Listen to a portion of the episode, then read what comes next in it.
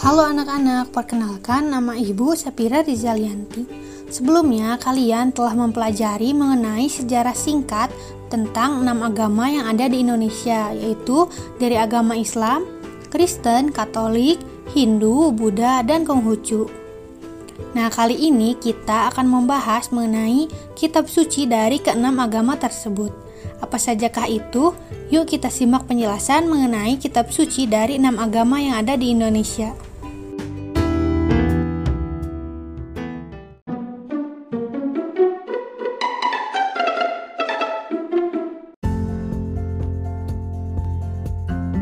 Ada enam agama yang ada di Indonesia, yaitu Islam, Kristen, Protestan, Kristen Katolik, Hindu, Buddha, dan Konghucu.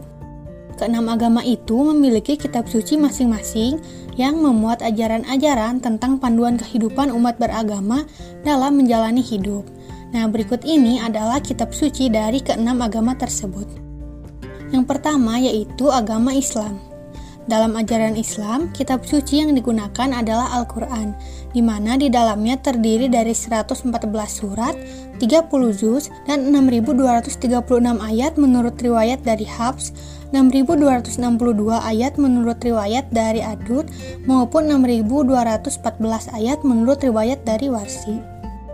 Yang kedua yaitu agama Kristen Protestan bagi para pemegang agama Kristen Protestan menyebut kitab suci mereka dengan sebutan Alkitab yang terdiri dari 66 bagian yang terbagi menjadi dua bagian yaitu 39 masuk ke dalam perjanjian lama dan 27 yang masuk ke dalam perjanjian baru. Agama yang ketiga yaitu Kristen Katolik. Dalam agama Kristen Katolik, penyebutan untuk kitab suci juga sama dengan agama Kristen Protestan, yaitu Alkitab. Alkitab dalam ajaran agama Kristen Katolik terbagi menjadi 73 kitab yang dibagi lagi menjadi 46 yang masuk ke dalam perjanjian lama dan 27 yang masuk ke dalam perjanjian baru. Agama yang keempat yaitu agama Hindu. Dalam agama Hindu, kitab suci yang digunakan sebagai ajaran adalah Weda atau Veda.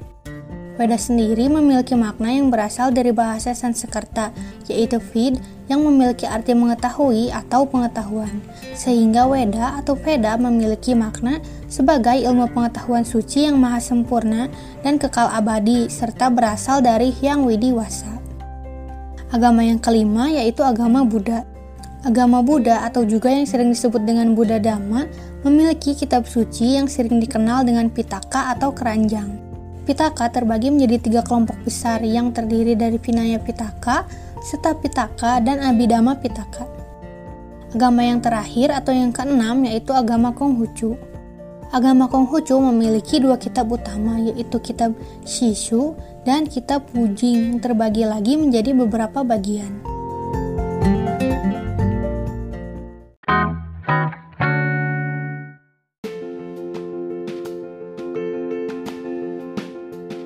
Itulah dia beberapa kitab suci dari enam agama yang ada di Indonesia. Semoga dapat dengan mudah dipahami.